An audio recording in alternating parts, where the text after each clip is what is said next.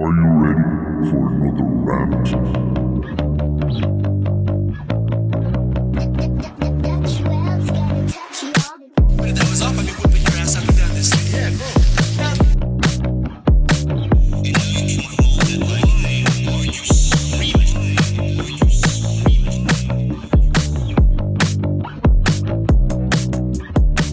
So welcome back to Rollins Rant, and today I'm absolutely delighted to be joined by Damien Brown. Uh, Damien is a former professional rugby union player who is now an extreme adventurer who's managed to do some truly insane or inspiring feats, depending on your perspective, over the last several years. But with all this said, Damien, firstly, thanks obviously for coming on the show, but how are you finding life away from the ocean right now?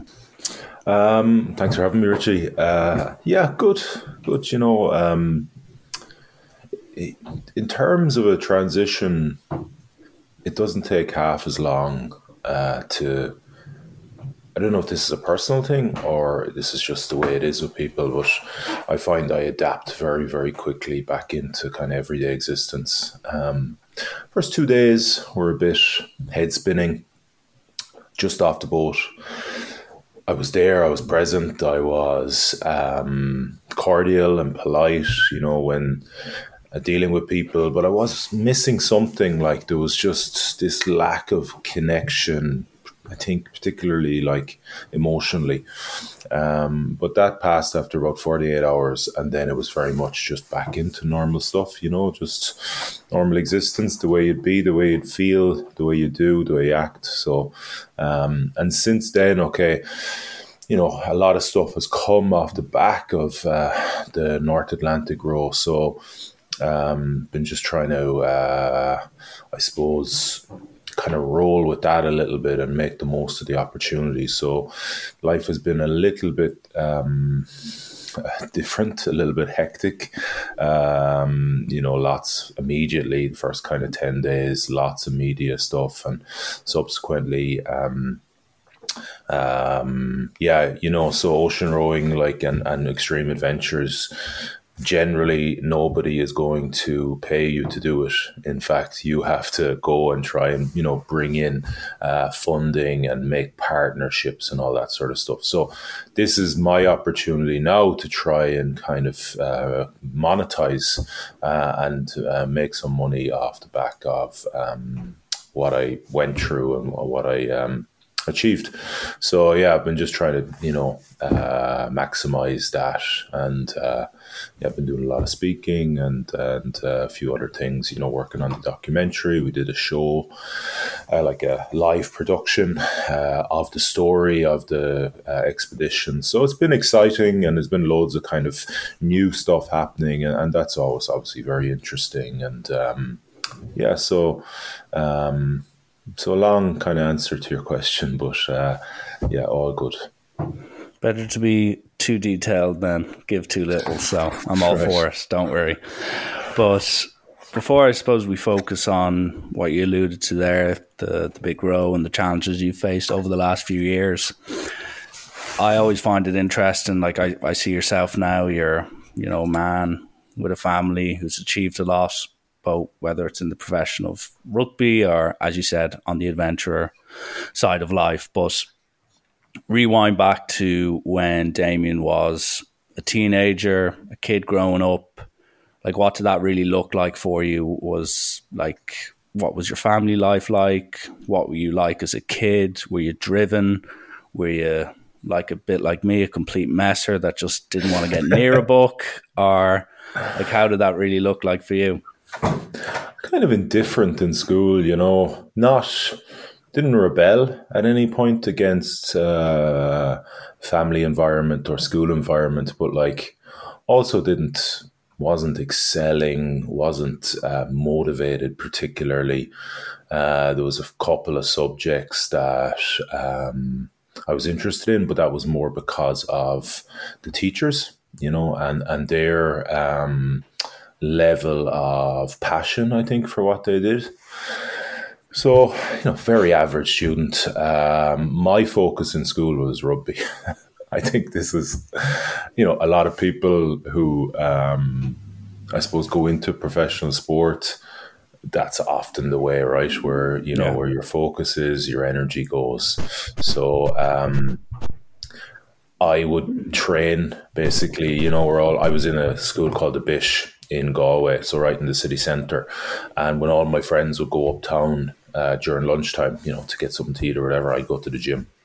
Uh, and that was pretty, you know, standard behaviour for a couple of years for me. You know, I was very, um, I was very driven within rugby and trying to be a better rugby player. Um, um, it was kind of only till I was around, you know, I was that passion, I suppose, that ignition of that interest came during the ninety-five World Cup and seeing. Um, The All Blacks and particularly Jonah Lomu, like just, you know, destroy every, yeah. particularly every Northern Hemisphere rugby player there was.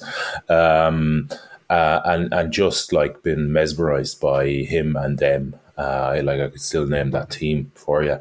So that's where that kind of started. And then, you know, through my own exploration of the sport, um, uh, yeah, very kind of, not that I thought like, this would be a career or anything, just loved the sport and what it gave me and very much wanted to do my best within that sport. And, you know, at the time I was, I'm, my club was Galwegians, um, uh, and uh, Galwegians had some, you know, decent success, you know, so there was players there like Eric Elwood who had played for Ireland. So like there was people to, there was a team to strive to, um, break into, and then there was players there um, from very, very similar backgrounds to me, like Eric, who um, had achieved really high things in the sport. So there was people there trying to emulate.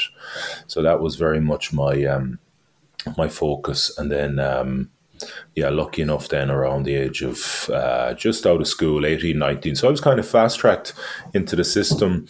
Now, it's not like it is now, right, where um, there's academies and they are like very, very difficult to get into. They're really, the player depth was very shallow because the game had only been pro four years at this, three or four years at this point. So I was kind of fast-tracked in. Uh, I hadn't even done my leaving cert and I had done a couple of training sessions with the Connacht senior team because I was just, I was massive, just massive, you know, like six foot six basically. Can't have been far off, twenty stone, like when I was seventeen. So they were like, oh, gee, like we don't get these types of genetics, I suppose, or at least statures um, often in Ireland. So they were like, just throw him in and see how he gets on. so um, I signed my first contract when I was uh, just turned nineteen. And um, yeah, and that was the start of that journey. Yeah. And you kind of alluded to it there that it's not as kind of pristine and roadmap for you as it is now in modern day technology, if you want to call it that, when it comes to the mm. rugby academies and whatnot. But you obviously went on to have a, a very successful career, and that, you know, went on for several years. And one thing I want to focus on, because I've I've a lot of friends who currently play professional rugby, maybe a few of them who are approaching the end of their careers or are at that stage where maybe the next contract isn't as guaranteed sure. as it was when they were twenty-one, twenty-two. Sure. And you've come out the other side of it, but if you can maybe take me back to those few weeks of post-retirement for you, like, did you struggle with that transition? We've had people on here before who said they did, they didn't. You've obviously now established yourself and you've got plenty of goals and plenty of very ambitious and tough things to deal with on your plate. So that keeps you busy, I'm sure. But at that time, did you feel a bit lost, or were you fully prepared to, you know, go on this adventure that you are on now? I think it was about seven years roughly before I retired that um, I kind of made the uh, conscious decision that what I was going to do was um, uh, take on some um, feats, some endeavors that um, really drew me to them. Um, and uh, I started to kind of plan there and then. Now, that was all internal um, conversation. Like, I never aired that to anybody because I didn't see the point. Um,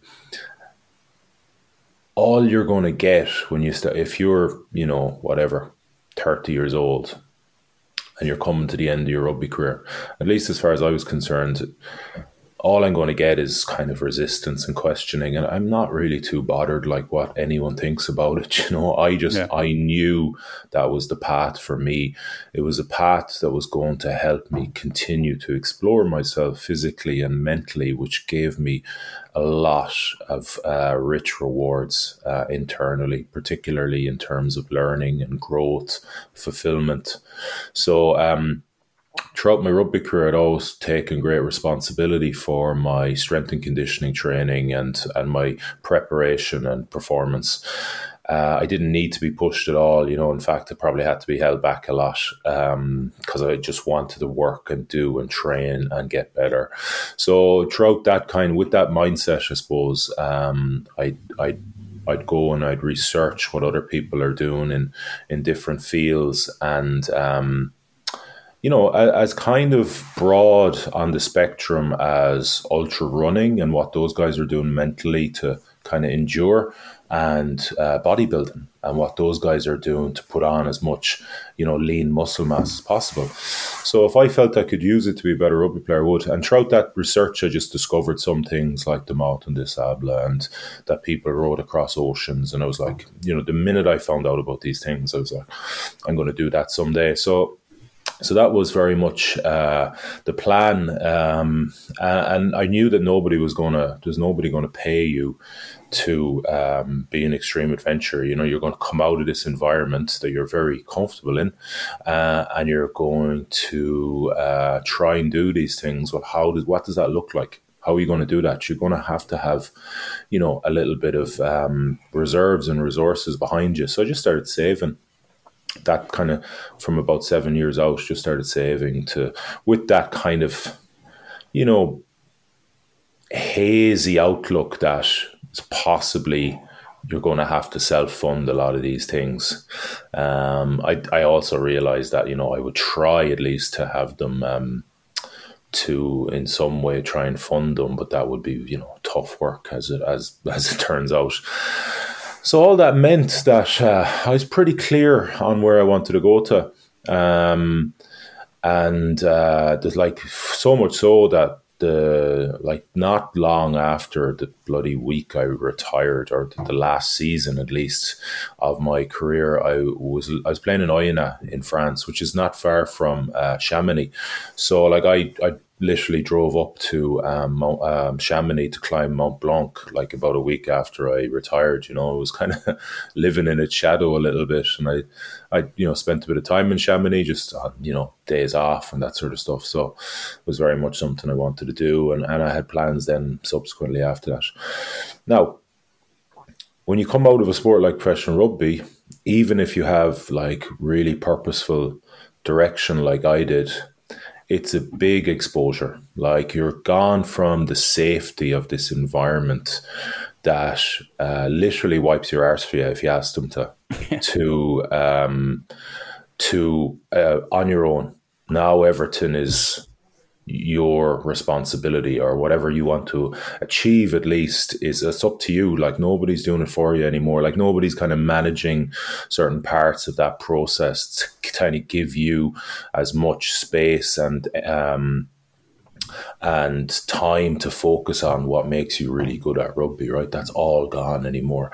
So it is, I noticed, despite my kind of um Uh, clarity and comfort in where I wanted to go, I noticed that there was times I like um, uh, I was pulled back. I was kind of pining back for that environment of professional rugby and the kind of the protection of it, you know. Um, the other thing that I think uh, really helped me in the transition out of pro sport was acceptance of the fact I would never fill the hole it gave me. Like, unless I was going to go into some sort of sport that was similarly primal and confrontational, like M M A or boxing or something like that, that that physical kind of outlet that rugby gave, that warrior kind of sport, that was gone.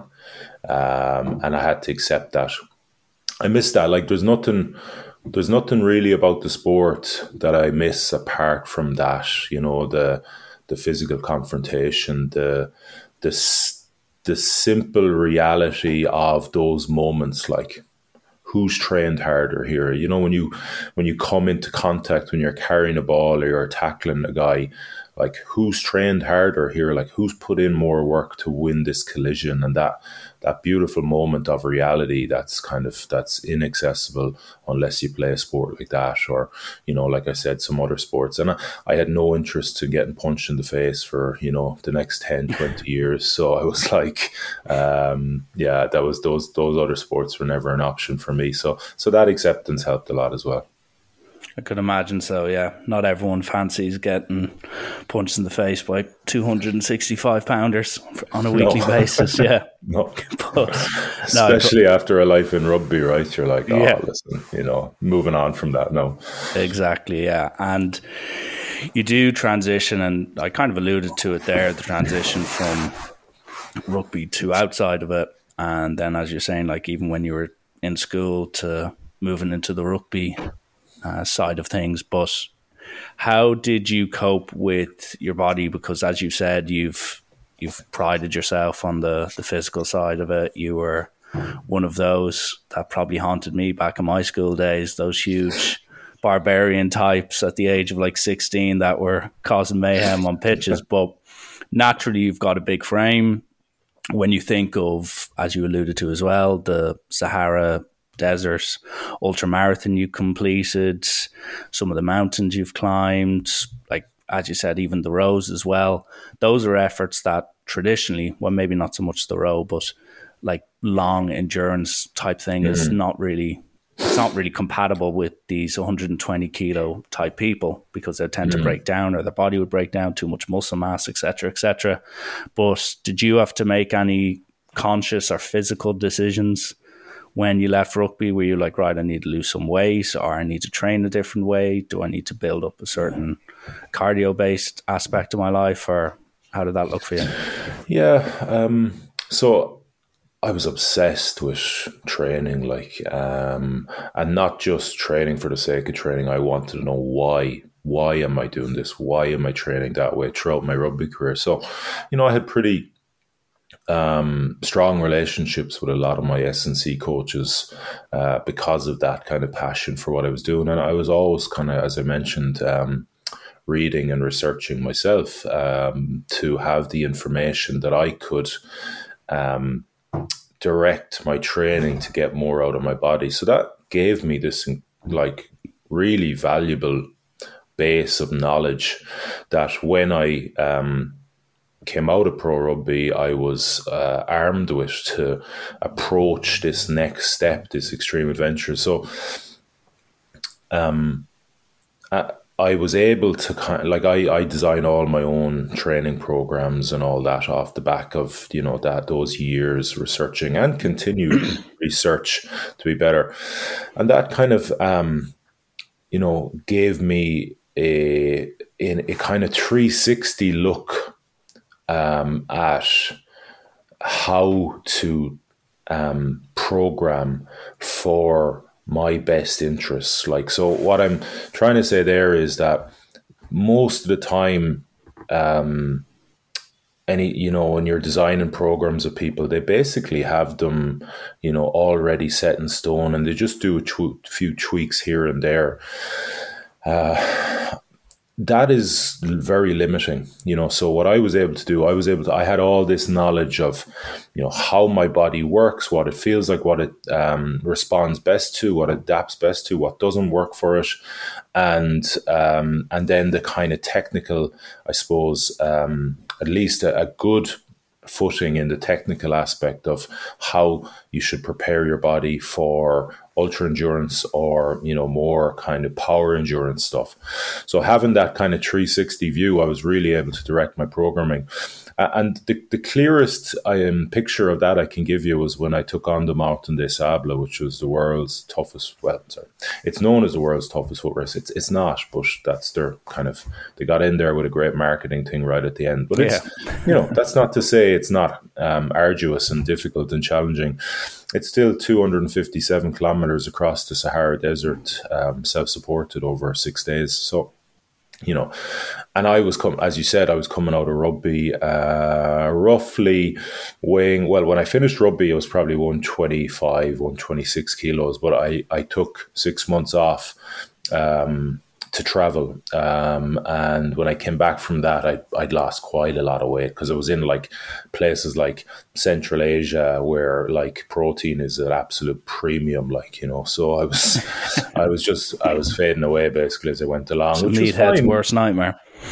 What's that? A meathead's worst nightmare. Yeah, least, for yeah. sure. Yeah. Yeah. Yeah. When you get, uh, you know, a little scrap of mutton as your protein source, which is like, you know, hardly a, a mouthful. um, but that's just the way, yeah, it went. And, and that was cool because, like, you know, I, um, I had finished with a knee injury, and um, I, the more weight I lost, the more it helped the pain of that, you know, and, and obviously the fact I wasn't getting the shit kicked out of me every week. Yeah. So, um, yeah, so when I got back into, so I, I got back to Ireland, and then I was like, right, the Marathon des Sables is seven months away. Now I haven't run in nearly eighteen, sixteen months at this stage through my last rugby season, and then that seven, six months I took to travel. Um, so the first training session I did for a two hundred fifty-seven kilometer uh, ultramarathon in the Sahara Desert was little twenty-five meter jogs between up on a G A pitch here in, in Renmore and Galway.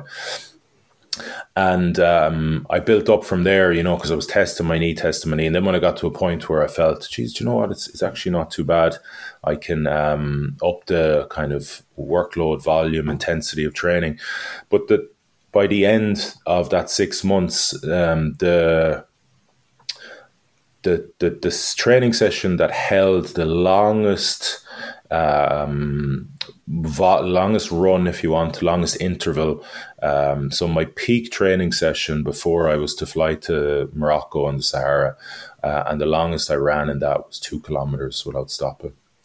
Wow! Um, and and that's because um, I, the, the the the question you have to ask yourself is, what physical and mental state do I need to be in when I step onto the start line, when I step onto the dock, when I step off the plane onto a mountain to help me achieve what I want to achieve? Um, if I had gone down the classic kind of marathon, ultra marathon program, the kind of, you know, the copy and paste program that everyone gets, I would have destroyed my body. Like, Imagine yeah. um, just the, the plodding and the volume and the the kind of arduous nature of that. Like uh, my joints are already compromised from rugby, so they would have been just torn to shreds. And, and I would have, I probably wouldn't have even got to the start line. And if I got to the start line, I would have got there in a state that would have um, uh, compromised me achieving what I want to achieve. I probably would have broke down in the middle of the thing, you know, in the middle of the um, endeavor and the event. So uh, it was clear to me that I run at a much, um, uh, or the knowledge I had was I run much better at a faster pace. So it, it's less arduous on my joints because I'm not like plodding along, you know, um, I'm much smoother. So I just built my volume into my trainings through intervals. Uh, and the intervals kind of spanned from that start, from those twenty-five meters up and, you know, over time, two hundred, four hundred, six hundred, eight hundred meter intervals. And I just run intervals at a much faster pace, but do lots of them, you know, so I build my volume that way. And, and the, the, the longest I ran in any of those intervals was a two K without stopping. So you just have to be really smart in how you approach these things. And the more knowledge, obviously, you have of how to train for certain things, and then the knowledge you have about how you react and adapt to certain training stimuli, and you kind of try and mesh things together and program them forward.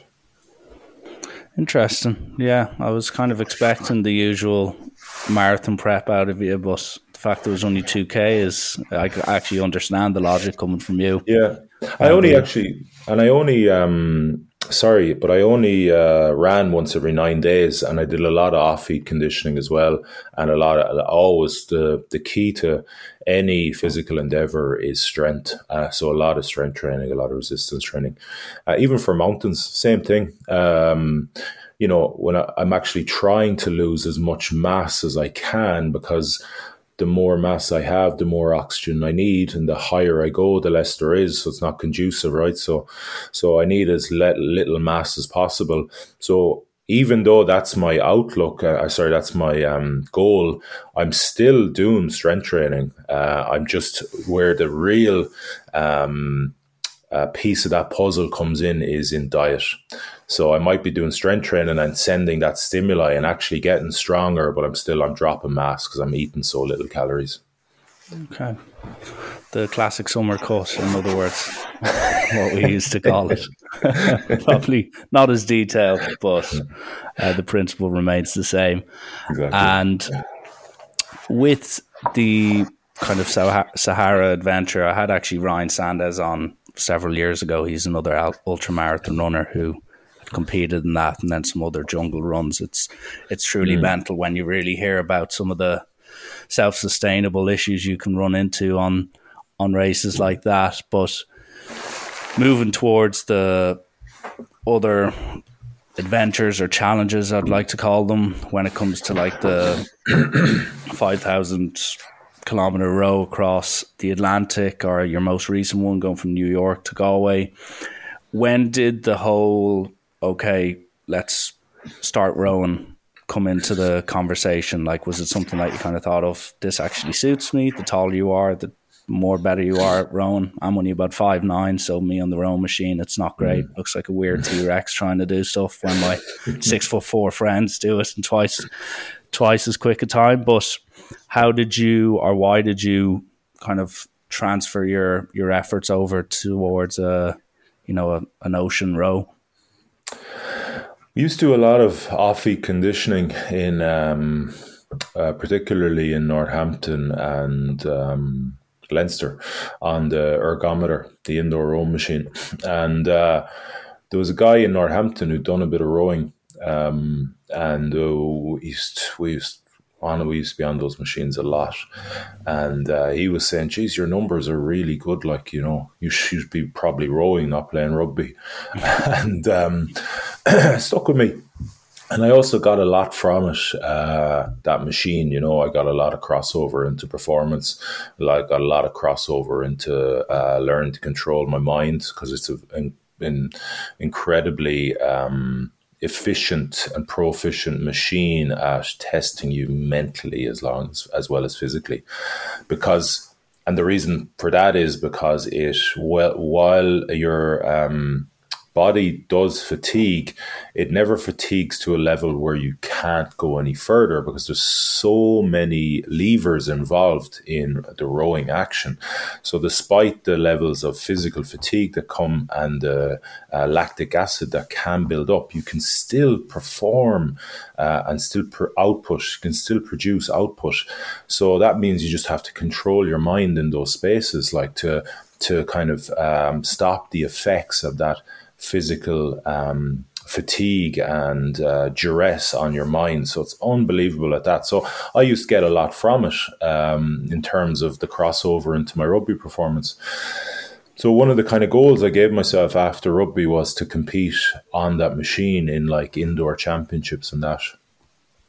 So that's kind of where the, I suppose, introduction and love for rugby came, or sorry, not rugby, rowing and indoor rowing came. And then back to the whole piece about researching uh, what people were doing. I read a book called The Crossing by um, James Cracknell, who's a British Olympian, and Ben Fogel, who is a British kind of T V presenter slash adventurer, um, when they rode the Atlantic in two thousand six. And um, yeah, it was very much a case of, oh, this is something I really want to do at some point in my life. So um, once I had the Marathon des Sables um, boxed off, and I had a little bit of time to kind of let that whole thing sink in and process and convalesce a little bit, I was uh, I committed to the um, rowing solo across the Atlantic from the Canary Islands to Antigua. In a there's an annual race that happens called the Tallaght Atlantic Challenge on that same route. So it's kind of a really, really good entry level into ocean rowing, because um, you have a bit of a support structure around you within the race. Uh, it's been going now for a number of years, so they're pretty, it's a good, you know, it is a strong support structure, and they have good resources, not just around, you know, all the shit you have to learn, which is, you know, significant. You know, I had no maritime experience. I've obviously had really no rowing experience apart from the indoor stuff. And uh, so there's a, there's a hell of a mountain of information that you got to take in and try and assimilate. Like, there's a whole new language around ocean rowing, or sorry, a whole new kind of maritime language, stuff you have to try and, you know, um, figure out and decipher as well. So, so they help a lot with that. Um, yeah. So then that's where it kind of came from, that, uh, um, that goal, I suppose, um, to take that on. Okay. I, I love how you mentioned it's a entry level uh, way of getting into ocean rowing. Cause I, I just kind of think of the word entry level as something you'd be worried about after you're leaving cert, as opposed to going thousands of miles across an Atlantic Ocean or whatnot. But going forward into these challenges, you've obviously had to develop, as you said, a, a pretty positive or pretty trusting relationship with your mind. And I look at whether it's the marathon Uh, you were doing in the Sahara, or whether it's some of these, like, as you said, you attempted to climb Mount Everest as well. And then, like, with these impressive rows as well. And I know maybe for the most recent one, it wasn't by design, but you find yourself on your own for a very long period. And a lot of people now in modern day society, or whether it's even scientifically backed, I've read one or two books on it as well.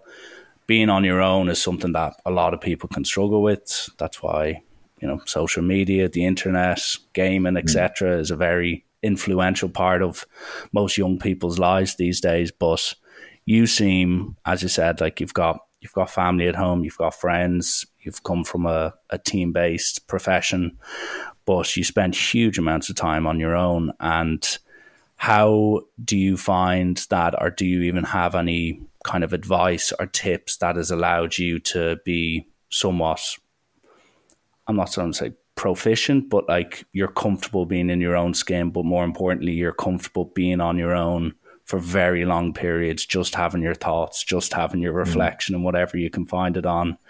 How have you developed that, and what's your relationship with that like?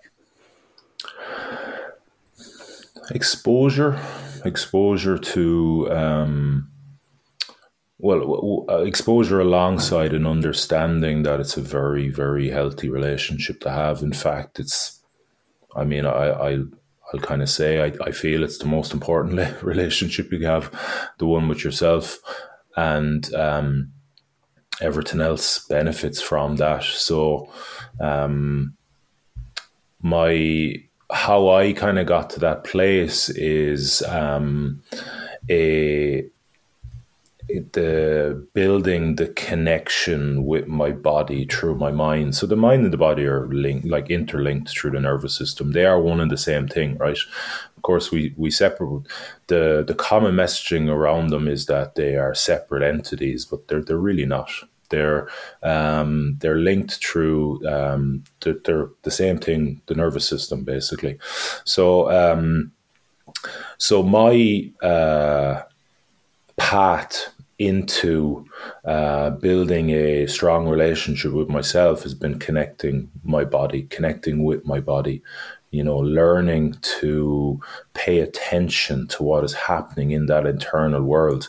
Now, I had a purposeful, and I've always had purposeful endeavors uh, or purposeful and meaningful things within my life to help drive that um, those actions, right, to, you know, to connect my uh, with my body and what it does. Because firstly, I had rugby, so I was training for that all the time, and now I have extreme adventures. So it's, most people are absolutely disconnected from their body, you know, um, or at least from the um, the being able to pay attention to what is happening through the senses, sensation and perception particularly, but also feelings and emotions.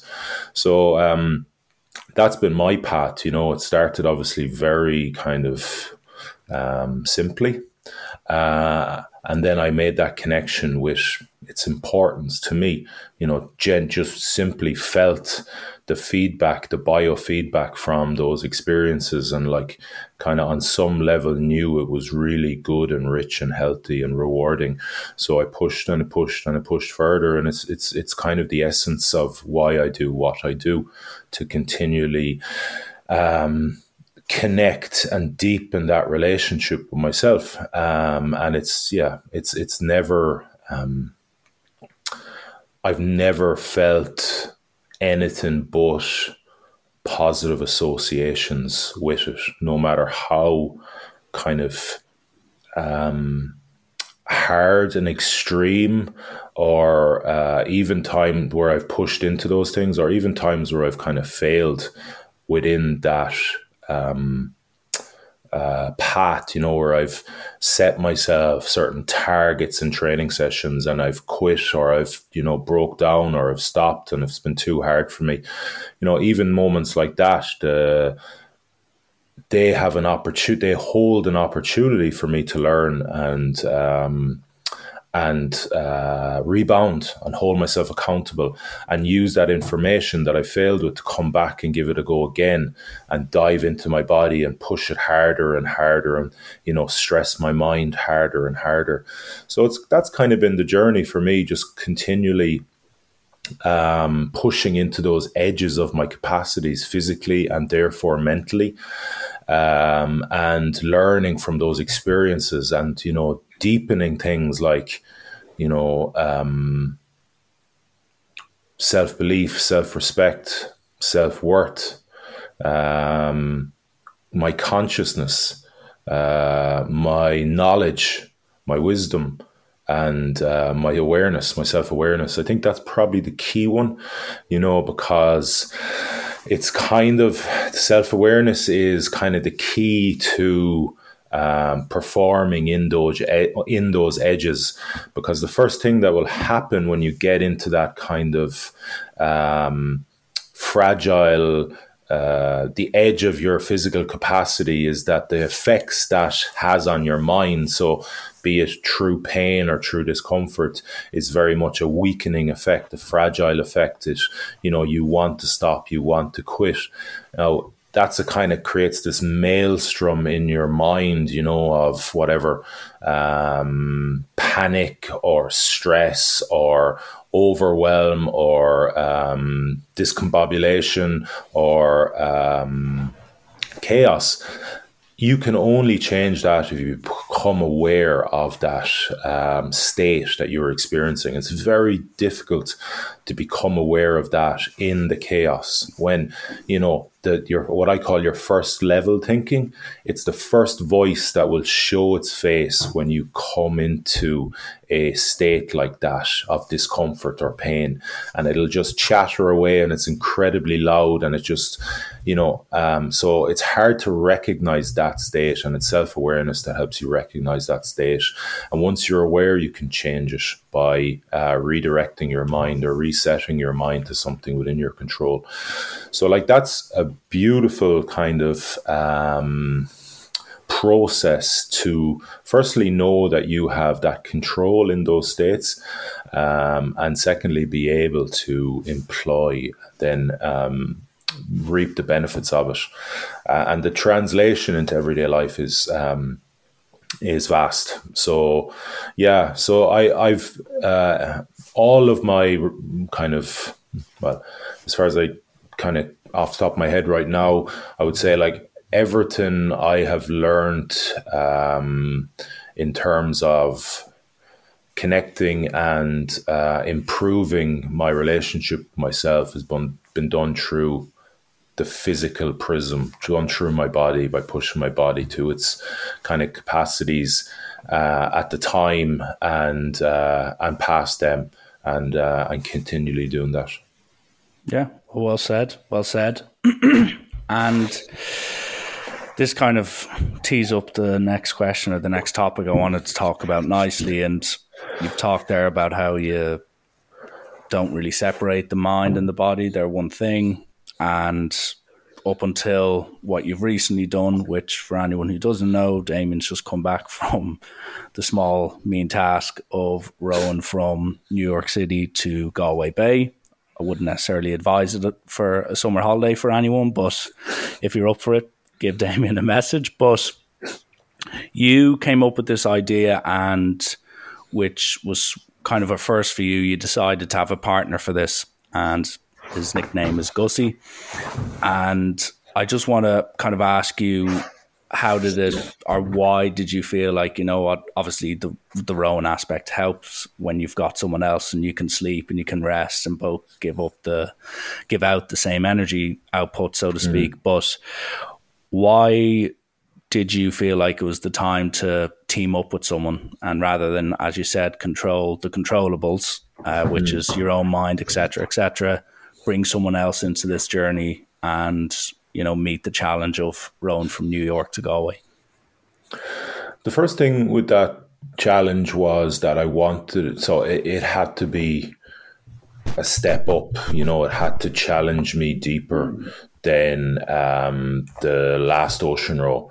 So what did that look like? Well, it, it had to be a different kind of body of water, you know, a different, that would bring its own challenges, deeper challenges, harder challenges, which the North Atlantic west to east was, you know, undoubtedly going to do, because it has basically no trade winds. So it doesn't have this kind of um, uh, meteorological phenomenon like that, kind of has these winds blowing consistently across the, that portion of the Atlantic. What it has is all these little microclimates where the wind one day can be kind of with you and the next day can be into your nose, you know. So it's um, it's not consistent, and that throws up the challenge, a, a much deeper challenge. Um, the second thing, so Everton, and, and there's a reason I want that to be harder, right? Because it's there that I'm going to have to kind of reach deep inside myself and find the wherewithal, find the energy, find the effort to overcome challenge. Like, so what is challenge? Like, it's when you find yourself, genuine challenge is when you find yourself in those moments of doubt, moments of fragility, moments of vulnerability, moments of insecurity. And then you got to have, well, what I'm aiming to have at least is the self-reliance to be able to fucking grab, reach inside myself, grab myself by the fucking chest and pull myself up, you know, and out of that.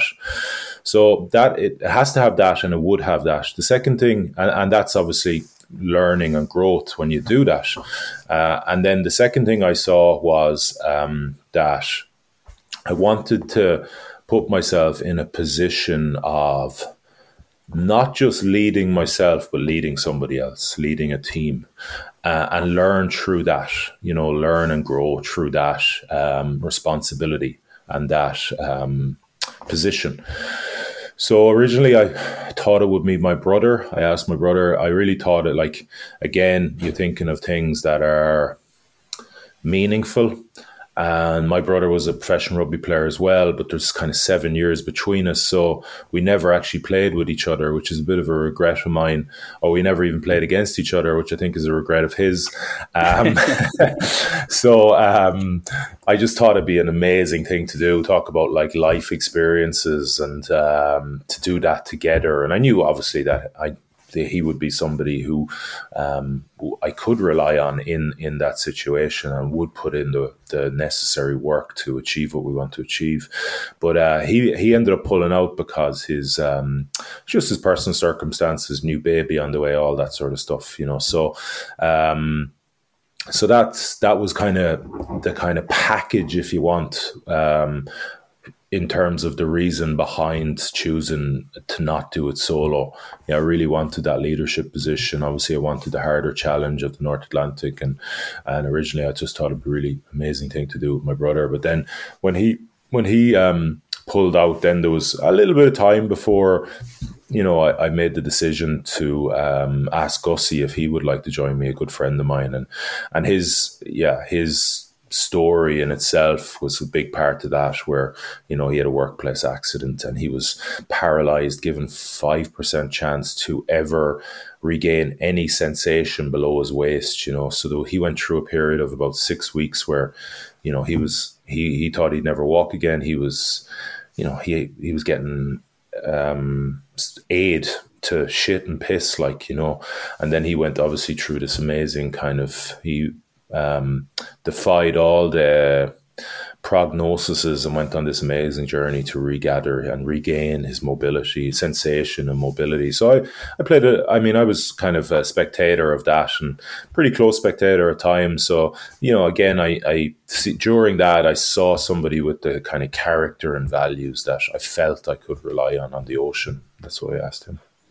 Yeah, it'd be, of all the boxes to take, Gussie sounded like a pretty A one candidate. Um, no disrespect to your brother, obviously, but no, no, you know, of course. In terms, in terms of uh, second, second choices, you're you're in good health there. And obviously, you've you've talked a bit about kind of how you prepped for the training in the pa- in the past, or the challenge in the past. And one thing I'm sure that you didn't really prep for was, I think, it was. Like it was day thirteen where Gussie had to be evacuated, and that obviously changes the complexion of everything, I can imagine. And that's all I can do is imagine here, but that's why I'm going to ask the following question. But you talk about being in control, being able to, you know, prepare your mind for certain situa- situations. When this presents itself to you where, you know, fifty percent of the workload, fifty percent of the conversation, fifty percent of X and Y is being taken off the boat. Um, and like, I only realized that in like maritime law, the nearest boat needs to come and basically save you. That shows nearly how primal slash dangerous it can be. But when Gussie is taken away, you obviously had ambitions, you had goals, and you've also said you're a very visual person. So I'm sure you were thinking, me and Gussie rowing into Galway, piss and rain. It's going to be brilliant. Can't wait. Mm. And all of that is just stripped away. So in those few minutes, few hours, whatever it could have been, did you completely have to recalibrate, reset your whole mental approach to the challenge, or how did that process kind of evolve? So there's a few stages to it. It was a bit like a, a nearly um, uh, grieving um, uh, process. So the initial stage was, um, well, at least it was, I can't say disbelief, but it, it, he had been really struggling, you know. So I never thought, of course, that he, you know, was going to get to a point where um, uh, it got to where he was going to have to be evacuated and, and like in a state of such exhaustion that he couldn't go on. But um, it's not, there was kind of inklings that like, geez, this guy's under a lot, a lot, a lot of stress and it doesn't seem to be going away. So it wasn't, it wasn't exactly a surprise.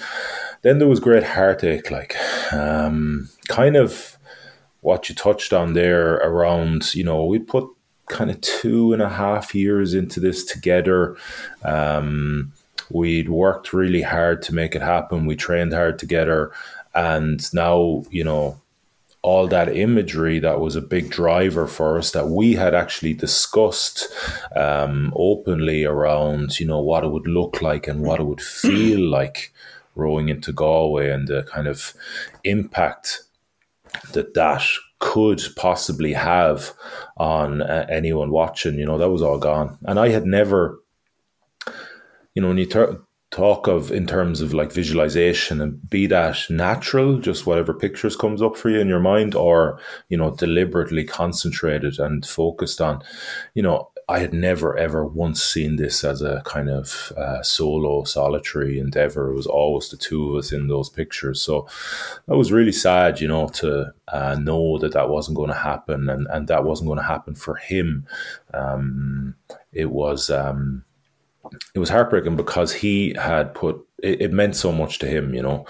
Um, and then I became quite cold. Uh, well, once, sorry, once that, like, over the course of a number of hours, and the decision was made to uh, evacuate him, and we were kind of waiting on what that process might look like. Originally, they were talking about a helicopter, and then they diverted, a, the U S Coast Guard ended up diverting a tanker that was on its way to New York to come by.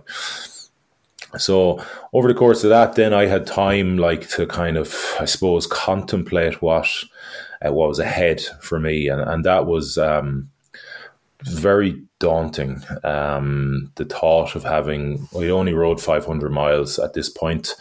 It had been, it had been hard work, to say the least, uh, and now I had another two and a half thousand ahead. And as you said, the boat was now only going to go possibly, you know, in the region of ten, eleven, twelve, thirteen hours a day forward.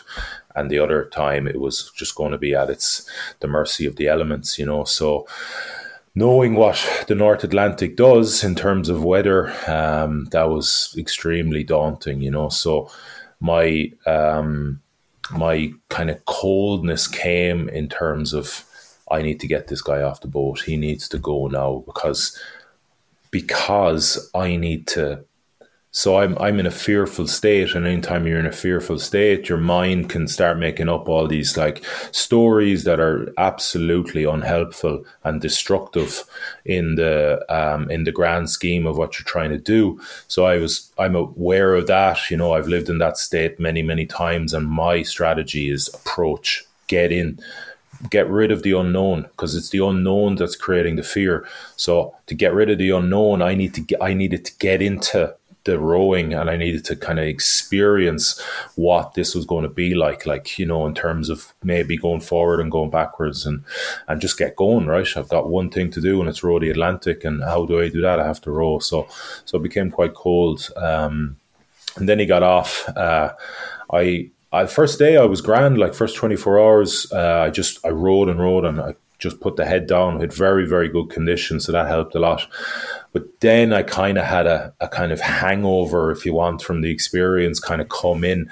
And I found the next kind of four or five days to the end of that third week, um, very challenging emotionally. It was just kind of low, really kind of, um, yeah, just down, um, kind of processing that, um, that he was gone. And, um, Yeah, and, and I kind of eventually came out the other side of that at the end of week three, so day nineteen and twenty. It didn't help that the that the end of that week, the conditions were really, really challenging. Like, they call it a kind of mixed sea. So you have wind from one direction, waves from a different direction, um, and uh, it's just very hard to row the boat and get any sort of progress. Um, you, like, never, never get a smooth stroke. You know, it's always... Um, bobbing and weaving on the kind of the different elements, you know. So add that into the emotional hangover from losing Gussie. It was, it was a tough few days, but uh, uh, eventually kind of processed it and um, and rocked on. Yeah, I, I, I can only kind of anticipate how tough that would have been, and the, as you described there, the emotional roller coaster one goes through when their partner in crime has to be taken off, obviously for health reasons. But then, as you said, like, you were nearly, this has just kind of been the warm up uh, at this stage, and you still had a huge challenge in front of you. And like, for people as well who are not aware, like, you're, you, you can't swim, for instance, which I find it's absolutely bizarre, but I suppose face your fears, et cetera, et cetera. But you have that. You have the fact that now you're on your own. I know there is support structures in place, but it's not like you're in a five-star luxury hotel and can click your fingers and you get service given to you straight away. Far from it. As you said, your mm. your best friend is nature, which is about as reliable as a, I don't know, an Irish weather forecast for the week. But as you go throughout these days and the challenges where maybe you don't even progress closer to Galway, the wind or the weather takes its course. How are like how ranging were your like emotions at times? Because like say ten, twenty days after Gussie has left you, you're firmly yourself, you're firmly kind of accustomed to what challenges ahead of you. Like, was there much fluctuations when there was maybe a terrible day and you made no progress, got blown back, uh, compared to maybe a day where it's completely calm, you're seeing dolphins in the ocean, everything seems glorious? Like, did did your mind then fluctuate with those experiences, or was it quite level-headed throughout? Oh, there was lots of downs, like moments of like demoralization, uh, de- dispiriting, you know, like, and it all came from getting, basically getting blown backwards, like going back. Every time I dropped the oars, I'd go backwards. There was one particularly uh, memorable, for the wrong reasons, um, day where I was, I uh, rode for two hours straight into these winds, like, you know, it's like determined to just fucking be like kind of aggressive and uh, and work and control my state. So two hours rowing, hard rowing, I made zero point six of a nautical mile. You know, there's other days where you'd make eight miles, right? So I made zero point six of a mile. And then I, I, I dropped the oars because, I mean, there's parts of that two hours where all you want to do is drop the oars and rest, and I'd given myself a two-hour window. So I got it done, dropped the oars, fifteen minutes later, and gone back zero point three of the zero point six. And then half an hour later, I'd gone back zero point eight. So I'd lost everything I made in that two hours plus another zero point two.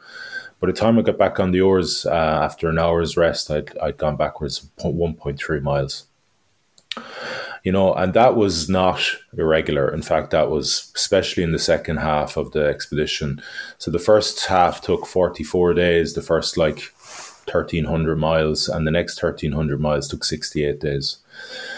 So that second half was just brutal, like emotionally, just absolutely fucking brutal, like just where there was moments of despair, absolute despair, where particularly... Um, between five hundred and four hundred nautical miles. So that's one hundred nautical miles, right? Clearly, sorry. And um, that should take about two and a half days. And like an average day on the ocean, um, not good conditions, not bad conditions, just bang average. You're talking, you roughly row forty miles in and around. So I'm thinking I get to five hundred nautical miles, big milestone. You know, next one, okay, take a bit of time, enjoy that, celebrate that. Next, four hundred nautical miles. So I'm thinking two and a half, three days. It took me thirteen days to row that one hundred nautical miles. I'm rowing eleven hours a day at that point, uh, maybe eleven and a half. And um, there's one day I made two miles with eleven and a half hours work. Another day I made four, another day I made seven, another day I made eight. That that that stretch particularly was absolutely crushing, like soul destroying. I, I I genuinely felt I am forsaken for the rest of my life to just be in this fucking section of the ocean. Like I just can't. It's like a wall of water, I called it. I just couldn't get any sort of progress. So like, no matter how um how many tools you have at your disposal, uh, disposal uh, mentally and physically, that's gonna fucking eat you up and spit you out. You know, it's just gonna like, it's just gonna crush you. Like so, um, yeah. There was definitely. I there's one video I made at the time because the. Because I was I was recording for a documentary, and I was also kind of doing bits and pieces for social media. Uh, And I say I'm swinging between despair and concentration. Like, so the despair, obviously, I mentioned, and then the the kind of foil to that, the tool to work against that was concentrating on what's within my control and trying to direct all my um, my mental concentration and physical concentration um, onto those acts, you know, and uh, what what would help me kind of control my mind then, because they would you know, bring me to the present moment. And when I'm present, I can't be stressed or anxious or d- in moments of despair.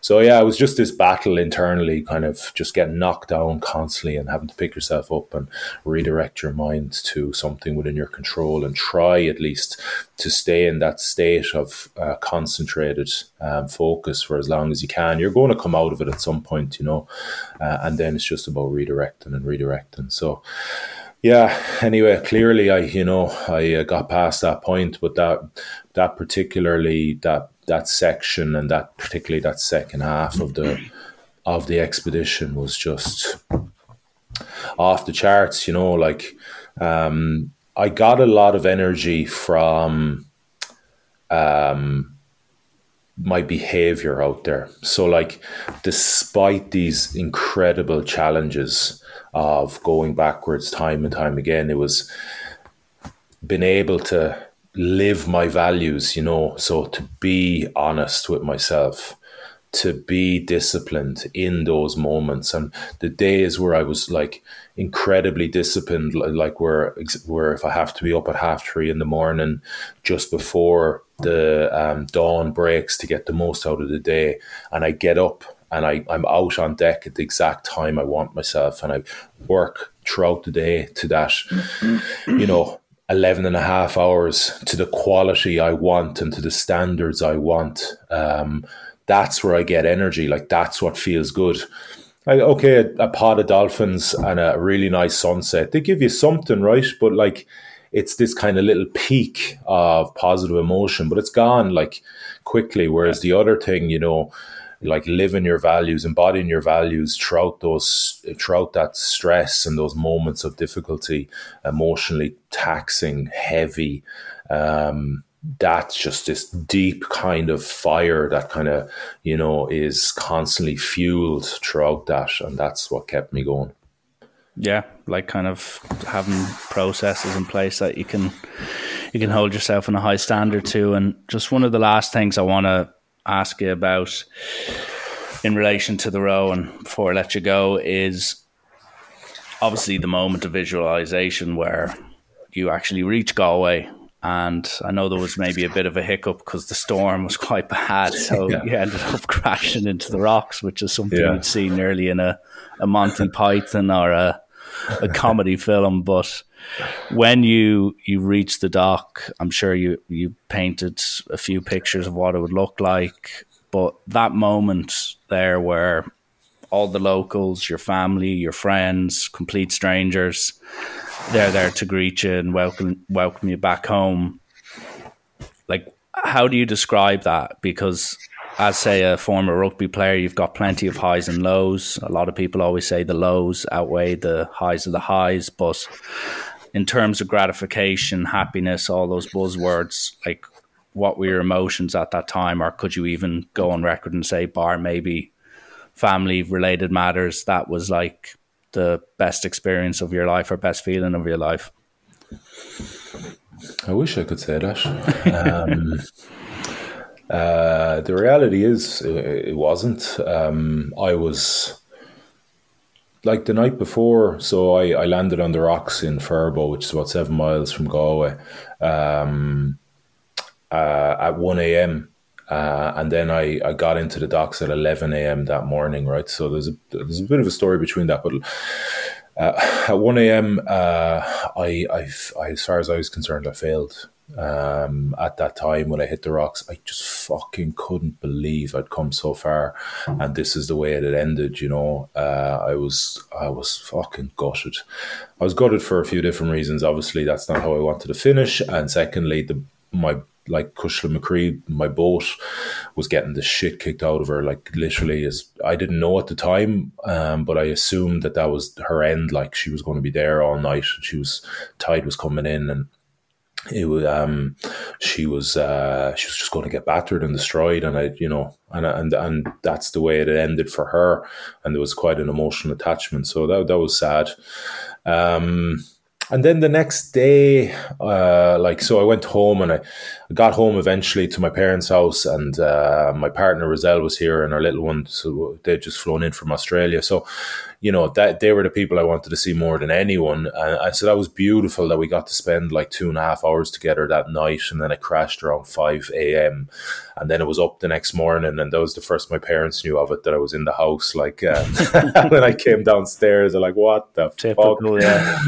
yeah. Um, and then it was kind of like, what do we do? You know, so um there was this big thing planned for the docks at eleven a.m. when I should have been rowing in, uh and I was like, I didn't really know what to do, because I was still like, you know, okay, there I'm still disappointed with the way it finished, um but there had been nice moments between that, and every now I was kind of everyone was around and everyone was saying, you know, I, I and and the the the The thing here was I wasn't really seeing straight because of how emotionally I attached I was, obviously, to the outcome um, of row, rowing into Galway um, on Kushla after that kind of battle, and how that vision and imagery had fed me so long and got me through such, you know, hard times. Uh, and so I had a conversations with a few people, particularly Mac Dara Hostie, who was kind of the co-manager of the project, if you want, with myself, and um and you know, he he made me see clearly, like, that, you know, the people were coming not to see you rowing in, even though there was a bit of that, they were coming to see you. Um they had, you know, become uh attached to the Uh, expedition through the social media, through the podcast, through everything I had um, put out there during it. And um, they're not going to care if you come in on a, they prefer, I'm sure, for everyone, maybe myself as well, if I row in, but that's not clearly going to happen. And, you know, there was a press release out there and everyone was aware at that point. So um, yeah, he just couldn't, you know, he's, he gave me a few different options, and the one I felt was the kind of most, I was most comfortable with, even though I wasn't very comfortable, was just to come in on a rib, you know, go out maybe like a couple of hundred meters um, and then come in on a, on the back of a rib. So, you know, that, that was, what was that? I mean, it was a bit, I, I would have preferred to row it in, clearly. Yeah. Uh, it was nice. Like it was, it was, Um, so I'm very glad I did that. Came on, came in the rib, because, you know, that picture, what I saw and those people, like, that's a life experience I'm very glad I had. And the imageries of that, so the images of that, the videos of that, when I see them now, like, they nearly kind of grow more, they have more impact now than they did back then, if you get me. Because, yeah. I mean, I was in a, a kind of quite a... it was quite a, was a churning kind of all sorts of emotions inside me, and I wasn't particularly connected. So, you know, I, I was just kind of there and, and kind of getting through it and trying to be, you know, friendly and trying to be polite. But I'm still underneath that all massively regretting what had happened, how it had finished. So, but now, you know, I see clear, like I can see those images. I see the people's faces and how much it meant to them, and the kids. Um, and uh, like, I didn't see it that day, and now I can. And every time I see it, it hits me. I'm like, Jesus, you know, you you made a big impact on people. Like, people came to Galway. They didn't bring their kids to school. They drove from all sorts of corners of the country. They didn't go to work on a Tuesday morning in October to come welcome you in, you know. And uh, so I, I see it now much more um, positively, and uh I'm so glad I did it, and it'll, those images, I think, are only going to mean more and more to me um, as the years pass. Yeah, and as as time ticks on. And just the last question I want to let, ask you now, Damien, before just a few quick fire questions, and I can let you enjoy the rest of your Sunday afternoon.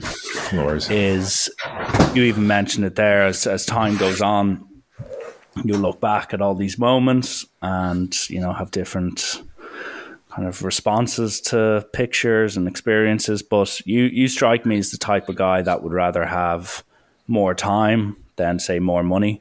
You'd rather, you know, be able to do more things rather than just be given a wad of cash and go, name your adventure, you can do it right here, right now. But a lot of the things you do whether it's the Sahara or these rows, I know there's safety mechanisms in place, or even your climb of Everest that was thwarted, uh, thwarted due to COVID. A lot of these things you are somewhat, or in some people's eyes, are based even on the facts. You were flirting with, you know, harm, with death, potential death. And I've I've spoken to a few people and heard a few people who would do these tough things that would really push the body, uh, deal with nature where it's completely out of your hands, as you alluded to at certain stages there. Do you, as a adventurer, need to like? Do you need to develop uh, respect for death? Do you are you comfortable with the idea behind it, or are you very much a person that goes, that's not even entering the conversation, I'm just focusing on whatever the challenges is ahead? As an adventurer, not really. Um, my whole outlook would be um, uh, risk um, risk assessment and risk uh, management. So like, I know to people, oh, he's run across the North Atlantic, he can't swim, and he's on his own. I mean, for that, to most people, that's ten out of ten risk. For me, it's not. It's, I would say, two and a half, three out of ten. Um, because I know, like, all the scenarios, as far as I'm concerned, I have kind of ran through and um, down to the finest detail, put in place processes for whatever scenario can come up. Um, or, you know, I have processes in place that never kind of get me to a point where a certain scenario will come in. Uh, and I'm highly trained to deal with all these things physically and mentally. So um, so the risk isn't that much on the Atlantic. Actually, you know, the, of everything I've done, the, the risk, the one I found most kind of um, disconcerting in the amount of risk is mountaineering. Because mountaineering, there's an element of uh, luck or uh, unlucky um, if you're in the wrong place at the wrong time. You know, um, like avalanches can happen at any time. Um, now, there is very skilled people who can... Um, you know, who can uh, survey these risks and make really good decisions around it. So it's very important that you surround yourself with them. But at the same time, you know, you're going through the Khumbu Icefall uh, on Everest, and every year something happens in there, and it happens to some of the best Sherpa in the world sometimes. So you can just be very unlucky. And I remember um, lying in my tent at base camp, and I was in an emotionally bad place, like very challenging. I was sick. I had COVID. I had left a five-day-old baby at home to kind of come and do this. So I was rocked emotionally. And I remember listening to the um, avalanches, just going, fuck me, Pink, you know, that you could be in the wrong place at the wrong time. You know, it was very, it wasn't helping the challenge I was going through. Yeah. So, yeah, so mountaineering is definitely one where, you know, there is, there is um, a unknown risk. Um, and that is not something I'm particularly comfortable with. Um, I don't see myself spending a lot of time on mountains uh, throughout my life. I, I love the challenge of them. But because of that, I, you know, there's also a, an awareness around, well, the more time you're there, the more risk, you know, the more time you spend on them, the higher the risk. Like, so I want to try and get, if and when I do, you know, firstly, make all the right decisions, surround myself with the best people who have more knowledge than me and, and, um, and are, you know, led by the right um, intentions, and then not fuck around and not be there too long, because it's just the danger is through the roof. Um, But as a person, I, uh, you know, that's the adventurer side. But as a person, I do um, contemplate death, because I feel there is great uh, energy that can be gained by um, by contemplating that clearly negative um, experience. Uh, but it's coming for us all, right? Yeah, absolutely. So we've got we've got this short window of time before it comes, and we got to try and make the most of it. We got to try and do what's important to us, what's meaningful to us, what's authentic to us. And it's so easy not to do that stuff. It's so easy to be led by, you know, societal kind of norms and conditioning and family uh, perceptions or family outlooks or communities that may well not serve what's, you know, deeply uh, meaningful to you. Um, so, why, you know, I think it's a good thing to think about um, debt um, whenever, you know, it doesn't have to be regularly. Of course, some people have practices around that, but I think it's a good thing to be very, have a very healthy kind of awareness around that it's coming, and it may well be quicker than um, you think. Uh, you know, we hear these horror stories all the time about, you know, you don't have to look too far from a horror story of people's lives been cut very, very short and life been very, very cruel.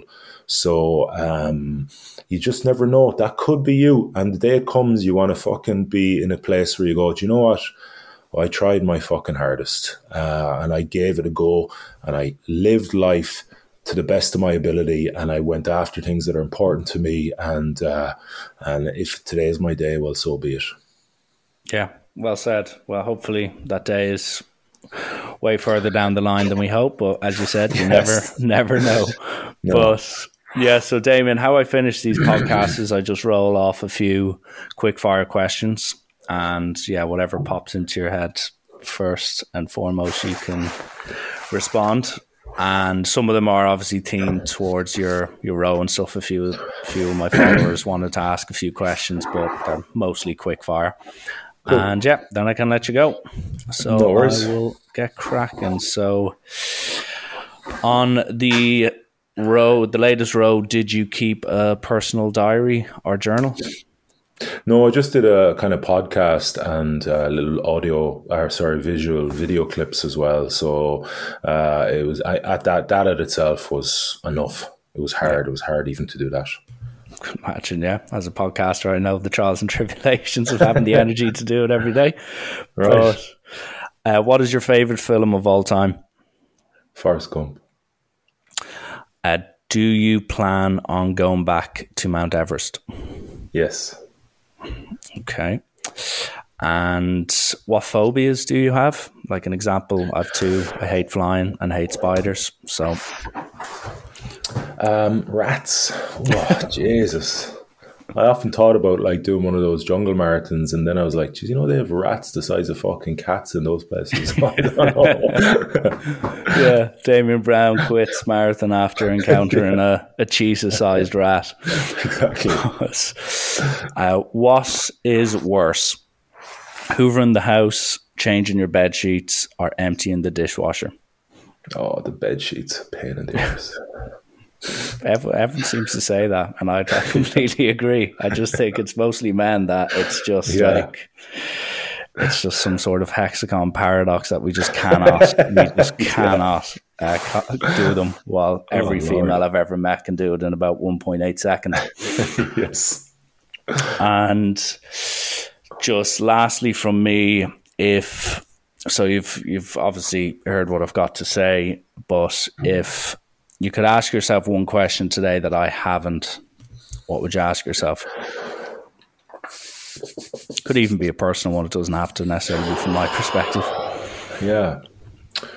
Um, well, the first thing I'll say is uh, great questions. Um, I think I've, I don't know. So I, lots of people um, invite me onto podcasts, and Um, often it's the same, you know, the same questions, which is fine. You know, I mean, I th- think there's good interest in them and themselves, but I, I, I feel that you put um, a lot of time into considering those questions, and obviously kind of went a step or two or three deeper in some places, which I appreciate, because um, I think that's where the essence of these things really lies, you know, trying to get into those kind of details.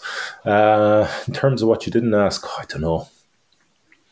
Don't know. I'm uh, I'm not somebody like who, you know, when I do like talk, sometimes they're fireside fireside chats, and they always want to send me the questions, and I'm like, I don't want to see the questions. Yeah, I just want to be present and try and have the um, I try and be in a state of mind where I am like centered and authentic and coming from the heart with my answers. And anytime I read a question before that, I'm like, it, it kind of nearly puts me off being in that state, which I feel is a kind of takes away from the conversation and the people listening to it. So I prefer not to know. So th- why I'm saying that is, that means I don't actually go around thinking, geez, I wish they'd asked me that. Yeah. You know, I don't have questions in my mind. So I, I don't have an answer for you. Uh, there's nothing popping up. I'm I'm gone a bit blank, I'm afraid. That's fair. That's fair. Yeah. Well, Damien, that wraps it up. Um, I will leave a link to your website and your Instagram page if anyone is intrigued to see what comes next. But if there's anything you want to say, whether it's about, you know, your short-term future or anything for people to keep an eye on, uh, the floor is yours. Uh, yeah, so uh, this year has... Um I have no, I've come off the back of two big, well, really three big kind of preparation periods, because Everest twice, first one was uh, curtailed by COVID in twenty twenty and then twenty twenty-one, and now the, the North Atlantic row. So I don't have any big adventures planned this year. So my big challenge this year is to write a book. Um, so I'm kind of in the very, very kind of start of that process now, but hopefully I can get something out and done. And yeah, no, and, and then I'll be kind of, uh, there's a few other things happening, um, climbing Kilimanjaro, which uh, gu- guiding people up Kilimanjaro. So if anybody wants to join me, there's still a few places left. um, okay. But uh, that's that's kind of it. And uh, yeah, as you said, uh, best places, social media to kind of keep in touch and all that sort of stuff. Super. Well, I'll link all that. But listen, I want to thank you for getting this done. I know it's been a few weeks in the making, but looking forward to what comes next. And sure, whatever rest you have over the next few weeks, I'm pretty sure you've earned it. Thanks a lot. Thanks for having me. Great conversation.